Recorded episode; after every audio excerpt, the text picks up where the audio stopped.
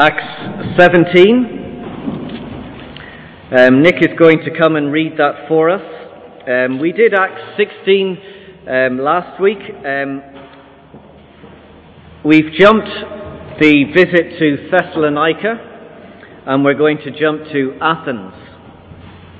Um, partly because during the summer, you remember we went through the book of Thessalonians, so we've kind of covered that a little bit. So, yeah, Nick is going to read for us um, now. You can just give the page numbers and references. Thanks. So I'm reading from Acts chapter 17, and verse, starting at verse 13 to the end of the chapter, and that's on page 1113 in the red church Bible.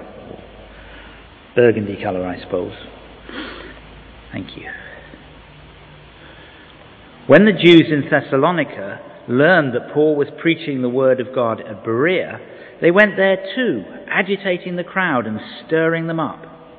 The brothers immediately sent Paul to the coast, but Silas and Timothy stayed at Berea. The men who escorted Paul brought him to Athens, and then left him with instructions sorry, and then left with instructions for Silas and Timothy to join him as soon as possible. While Paul was waiting for them in Athens, he was greatly distressed to see that the city was full of idols.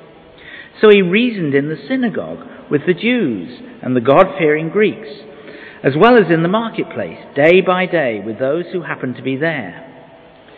A group of Epicurean and Stoic philosophers began to dispute with him. Some of them asked, What is this babbler trying to say? Others remarked, He seems to be advocating foreign gods. This was because Paul was preaching the good news about Jesus and the resurrection. Then they took him and brought him to a meeting of the Areopagus, where they said to him, May we know what this new teaching is that you are presenting? You are bringing some strange ideas to our ears, and we want to know more, to know what they mean. All the Athenians and the foreigners who lived there spent their time doing nothing but talking about and listening to the latest ideas. Paul then stood up in the meeting of the Areopagus and said, Men of Athens, I see that in every way you are very religious. For as I walked around and looked carefully at your objects of worship, I even found an altar with this inscription, To an unknown God. Now what you worship as something unknown, I am going to proclaim to you. The God who made the world and everything in it is the Lord of heaven and earth and does not live in temples built by hands. And he is not served by human hands as if he needed anything, because he himself gives all men life and breath and everything else. From one man he made every nation of men that they should inhabit the whole earth. And he determined the time set for them and the exact places where they should live. God did this so that men would seek him and perhaps reach out for him and find him, though he is not far from them. For in him we live and move and have our being. As some of your own poets have said, we are his offspring. Therefore, since we are God's offspring, we should not think that the divine being is like gold or silver or stone an image made by man's design and skill.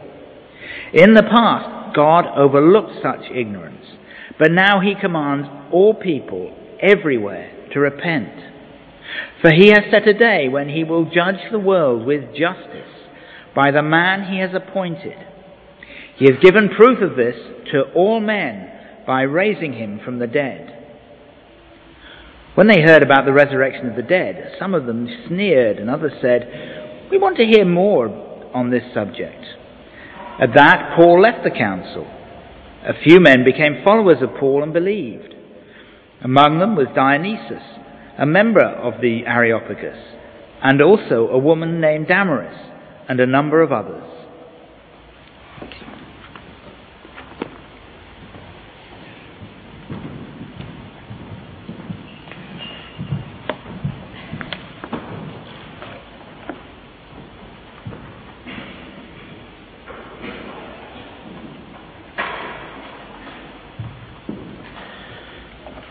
Thanks very much, Nick. Um, Kirsty's just handing round some pens and sheets there if anybody would like to take notes.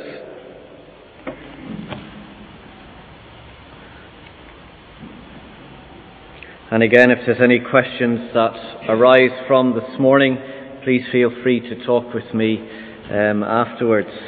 Or at least you can raise them um, on our Wednesday evening studies where we follow up on the section. There's further questions about it and application and how it applies to us, so you can have a look at that. Or you can meet with us on Wednesday as we do that.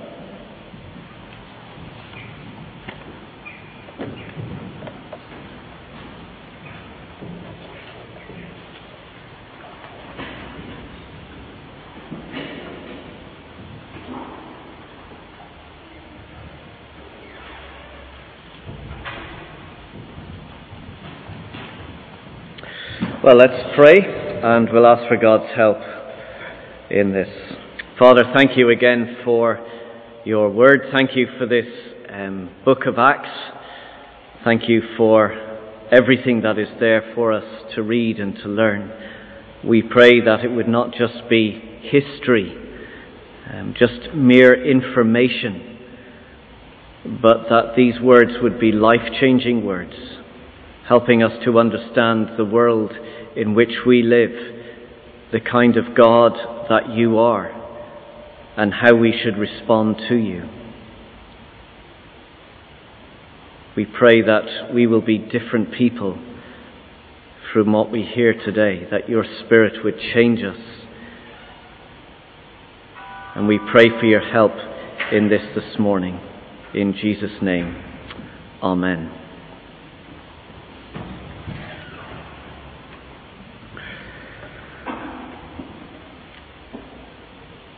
Well, I think you all have heard of Albert Einstein, responsible for E equals mc2, or mc squared, is it? See, when they introduce letters into maths, it gets a bit confusing. Um, but Albert Einstein was one of the greatest scientists, one of the most brilliant minds that the world has ever known. He's also famous for writing what has become known as the God letter. You might have seen it um, on some of the news channels. It went on sale this week on eBay, and the bidding started at $3 million if you're interested in buying his letter. Well, in the letter, he wrote this The word God is for me nothing more than an expression and product of human weaknesses. The Bible a collection of honourable but still primitive legends which are nevertheless pretty childish. childish. No interpretation, no matter how subtle, can from me change this. A great mind expressing his views on God. Now, I think that reflects the general mind of people living in Ireland today. We've come of age, we've graduated from childish thinking, we've moved on from God, we've no reason for God, we've learned to live without God. But that's actually nothing new, because this was the culture that Paul found himself in when he went to Athens. Athens was the intellectual capital of the Roman Empire. It was the place where all the big universities were. It was home to great philosophers like Socrates, Plato, and Aristotle. It was the gathering place for the great minds and thinkers to hang out. Verse 21 All the Athenians and the foreigners who lived there spent their time doing nothing but talking about and listening to the latest ideas. I think that has to be one of the best descriptions of university and college life, doesn't it? Hmm? Spending their time doing nothing but drinking coffee and talking. Well, you, if you're in university, you can get me back afterwards. But for all of their thinking and for all of their talking, it seems that they just had no place for God. They were living their life without any reference to God. He was simply pushed out of the box. So while Paul was in Athens waiting for his team to come, there'd been persecution in Thessalonica, so he had to leave there and go down to Athens. And as he's waiting for his team to join him, he begins to engage with these great thinkers, to talk with them, debate with them, discuss with them. And there's three things that we're going to look at this morning just to kind of keep it all together. The first is this how we replace God, the reason for God, and our response to God. So, three things how we replace God, the reason we need God, and then our response to this God. So, first of all, how we replace God. Look at verse 16. While Paul was waiting for them in Athens, he was greatly distressed to see that the city was full of idols. Literally, everywhere you looked, every corner that you turned, there was an idol representing a certain god. They had sex gods, they had war gods, they had money gods, they had work gods, they had every kind of god, and with every god there was an idol. And we're told there that Paul was greatly distressed. It means he was, he was really angry. He was bubbling up inside. He wasn't temper like, he didn't go around smashing them. But he was deeply upset inside himself that the people of this great city had replaced God with their own gods. And isn't that exactly what we have in Ireland today? We don't just remove God, we replace him with something else or someone else. There's a book, it's a collection of essays uh, called No Gods But God.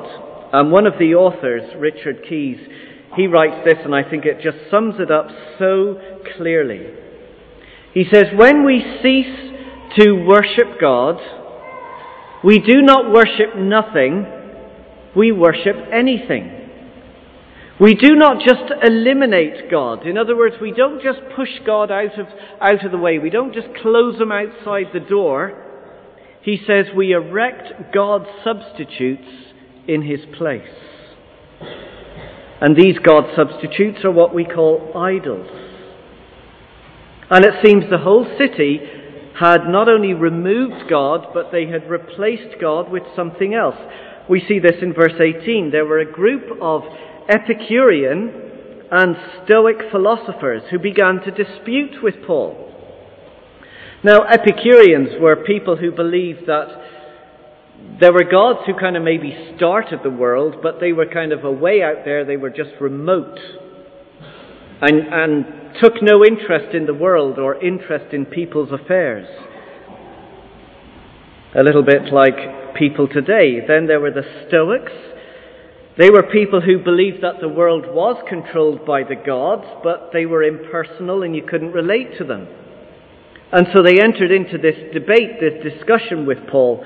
And some of them asked, What is this babbler trying to say? They thought Paul was a little bit uneducated. What kind of degree does he have to be talking to us? Others remarked he seems to be advocating foreign gods. He's got another one. It's not just we've got a few here, he's bringing another God along. They said this because Paul was preaching the good news about Jesus and the resurrection. You see, these great thinkers with these brilliant minds, being able to grasp great big issues, had not only removed Jesus Christ from their thinking, but they had replaced Christ with a whole lot of ideologies. We might call it intellectual idols. It was simply their human attempt to try and explain life, the world, the universe, without any kind of reference to God whatsoever. Somebody like Richard Dawkins or any of his atheist followers would fit into that category. And I don't think that the people of our land today are any different. And we're no different. And you might say, well, Jonny, I haven't got any idol. If you go and look in my garden, you might kind of find a little gnome or something like that, but that's about it. I don't have a, a carved or, or sculpted image in my garden or in my house. But we've all got idols.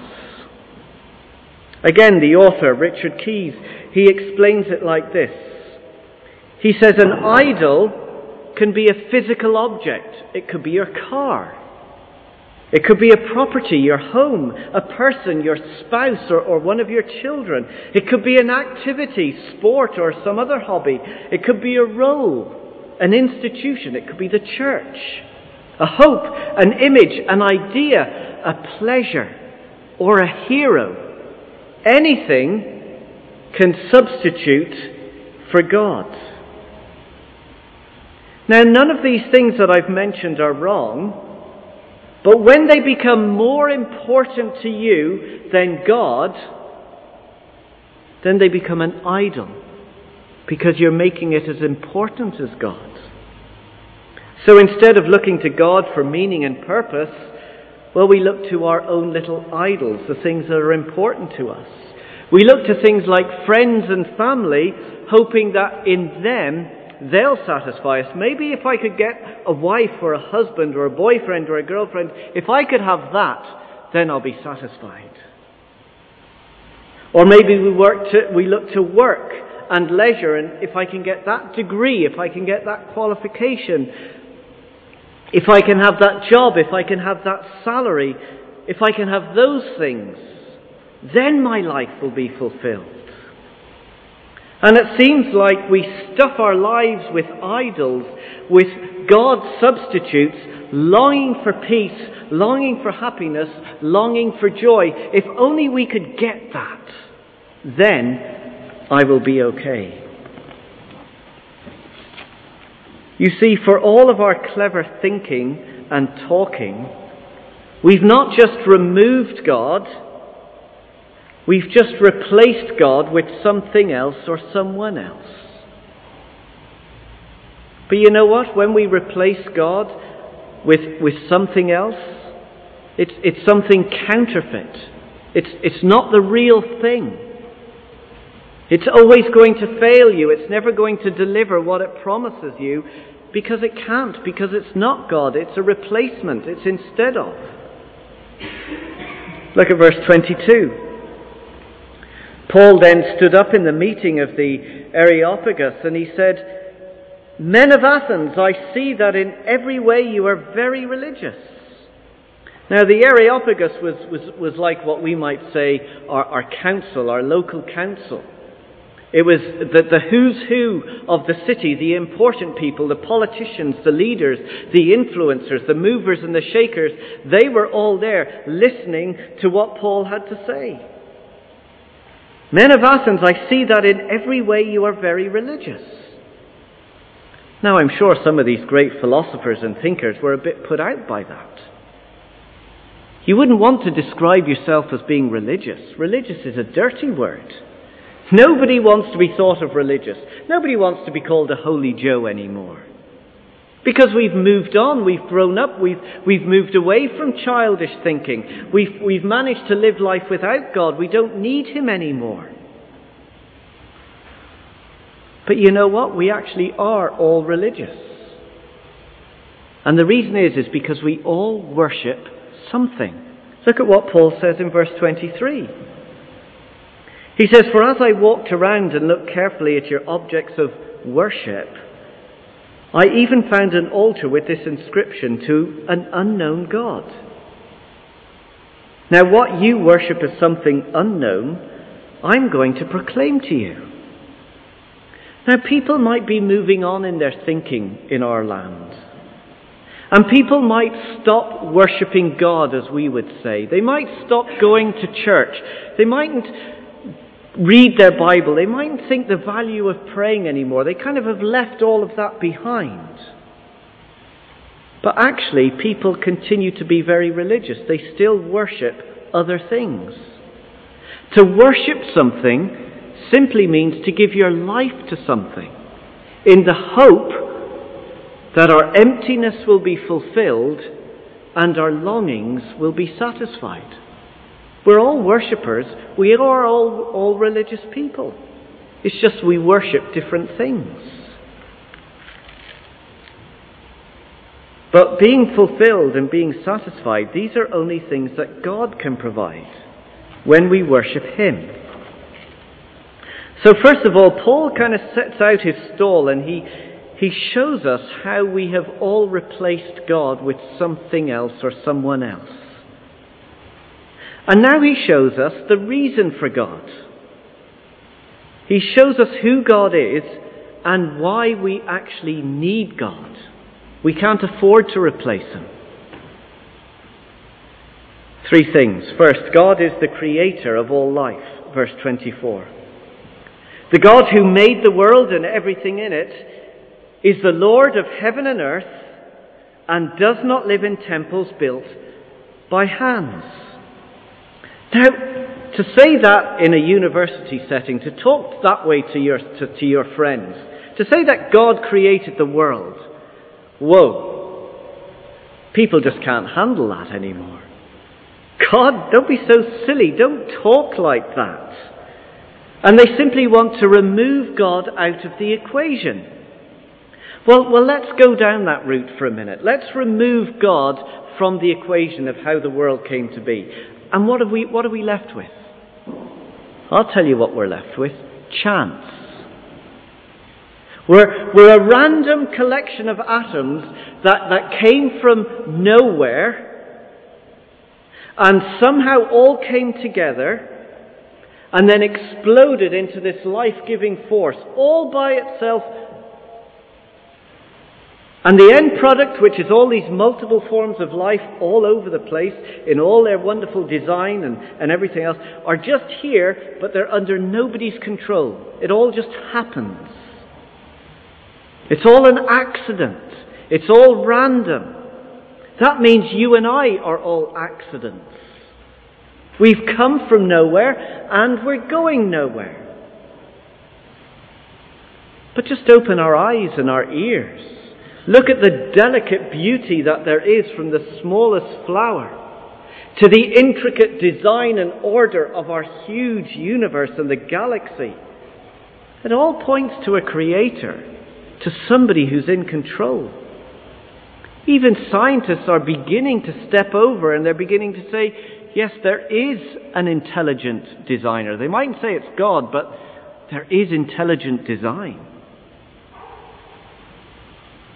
And look what it says at the end of verse 24 and God does not live in temples built by hands. God, the Creator, can't be man managed or downsized so that we can put him into a little box or, or fit him into, into some little cupboard and shut the door when we don't need him. When it comes to thinking about how the world came to be, let's shove God away to one side. We can't do that. He is our Creator and He controls the world in which we live.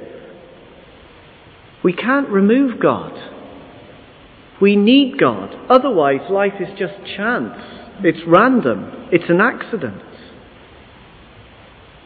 The second thing he says is that God is the center of all life, or we might say the source of all life. Verse 25.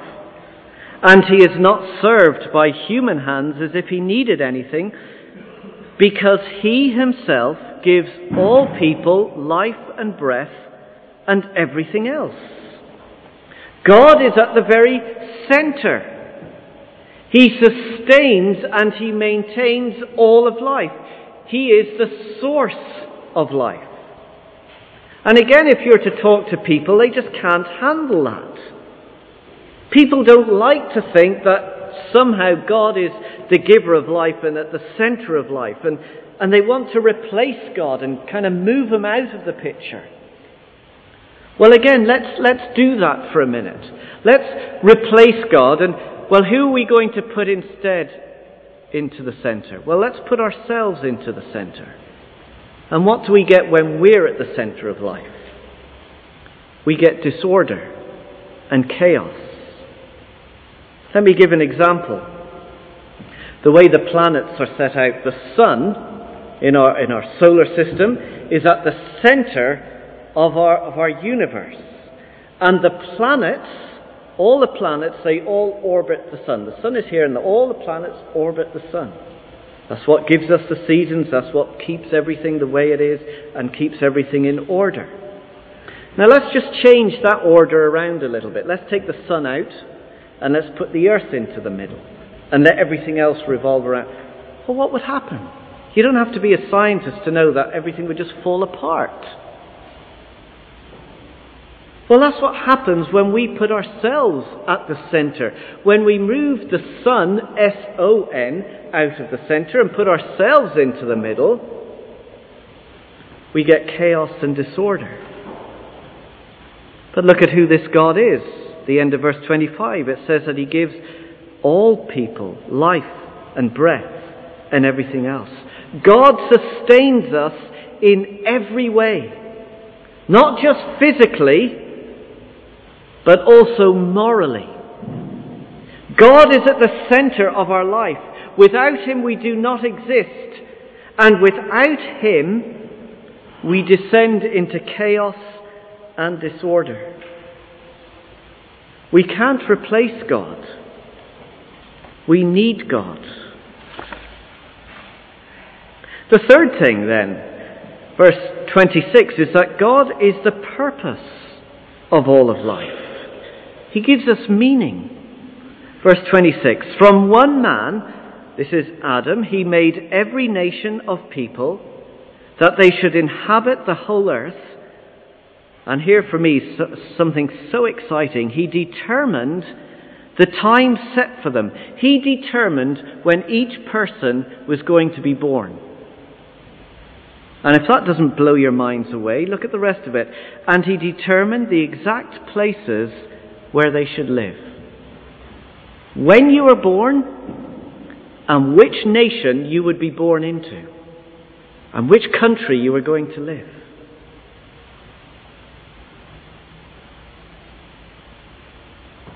You see, what happens when, when people remove God out of this?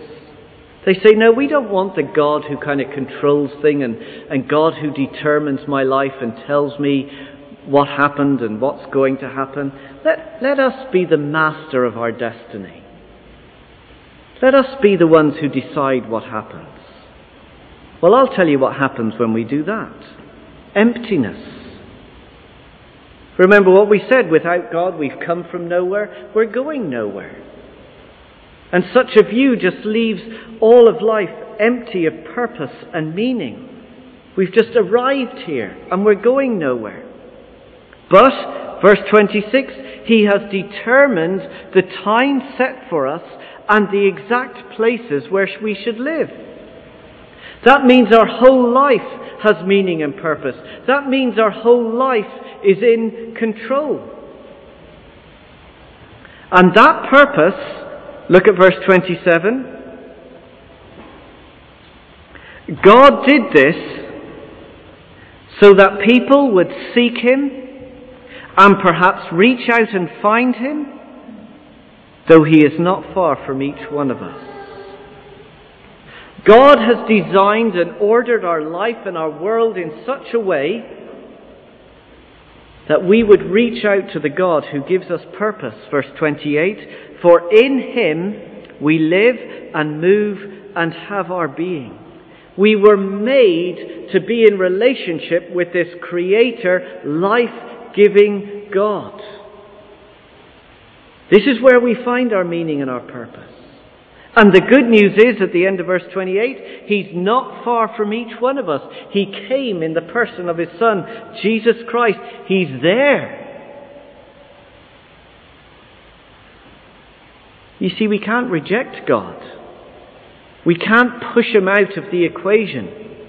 We need God. We can't replace Him. Because if we are to remove God, if we are to replace Him, if we are to reject Him, then we lose everything.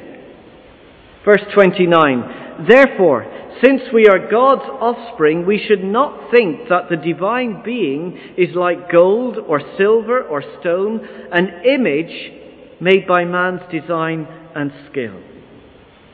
Now, isn't it absolutely crazy? It's daft of us to think that our idols will give us what only God can give us. It's ridiculous to think that we would look to something that we would set up as being God over and above our Creator God. We're living a lie if we think our God replacements are going to satisfy us and fill us. The gods that we make, they can't give us life. They don't control life. They will only destroy our life. So Paul, he sets out, he says, look, we've all replaced God with something else or someone else. But let me show you now who God is. The creator of life, the center of life, the purpose of all life. We can't do without him. We need him. So, third, what is our response to this God? What are we to do? Well, verse 30. In the past, God overlooked such ignorance, but now He commands all people everywhere to repent. Repentance is not just saying sorry. We can all say sorry and just carry on, but it's much more than that. Repentance is also about replacement. When you think repentance, think replacement. It means turning away from our idols and turning to the living Jesus. Something we do every day. It's not just something we do just to become a Christian. We have to repent every day. It means removing our God substitutes. It means removing our idols, the things that we trust, the things that we build our lives on, the things that we look to for meaning and purpose. We, we turn away from them and we replace them with the living Jesus who alone can fill us and satisfy us. We make Him the center of our lives. And please note, this is not an optional extra, verse 30. See what it says? He commands all people everywhere to repent. It's a command. It's not if you would like to. An absolute and radical call to change our lives, to reorientate our lives to make Jesus central. That means that Jesus becomes more valuable to you than any relationship that you are in or could wish for. It means that Jesus is more precious to you than any desire or any other dream that you might have. Rather than worship something else or someone else, we are to worship the risen Jesus Christ. And the reason we are to repent, look at verse 31, is because God promises to judge the world. Verse 31 For he has set a day when he will judge the world with justice by the man he has appointed. Who's that man? Well, he has given proof of this to all people by raising him from the dead. It's Jesus Christ.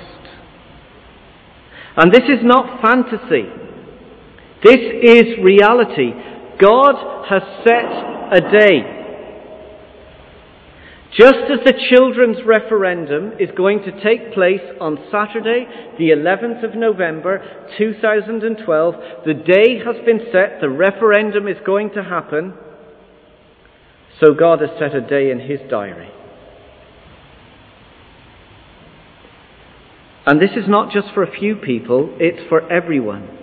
Look at what it says, verse 31 God will judge the world. No race or religion will be excluded. All people will face the judgment.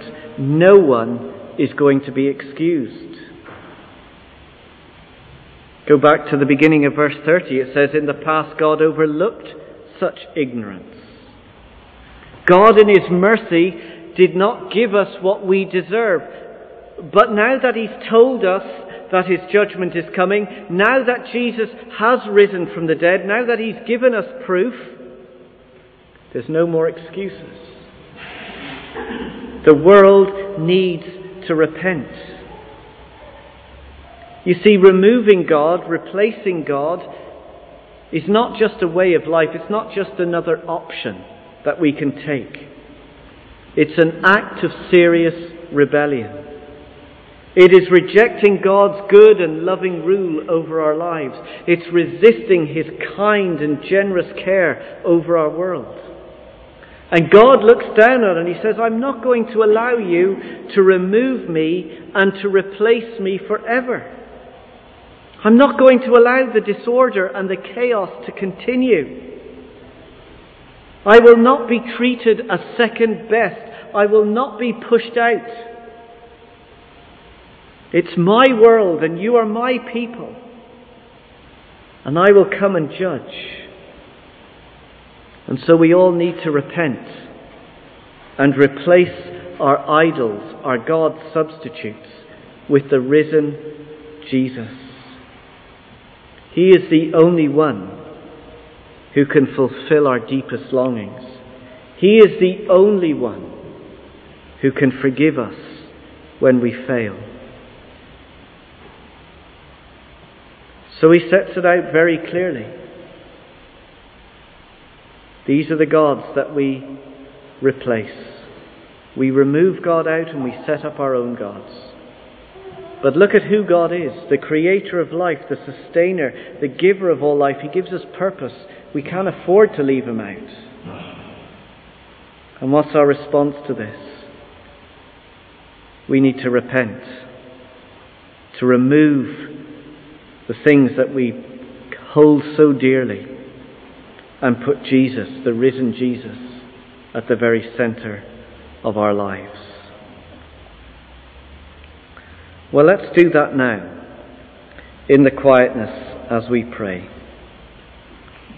Let's just make this a personal time of confession, of repentance, turning away from what we see as important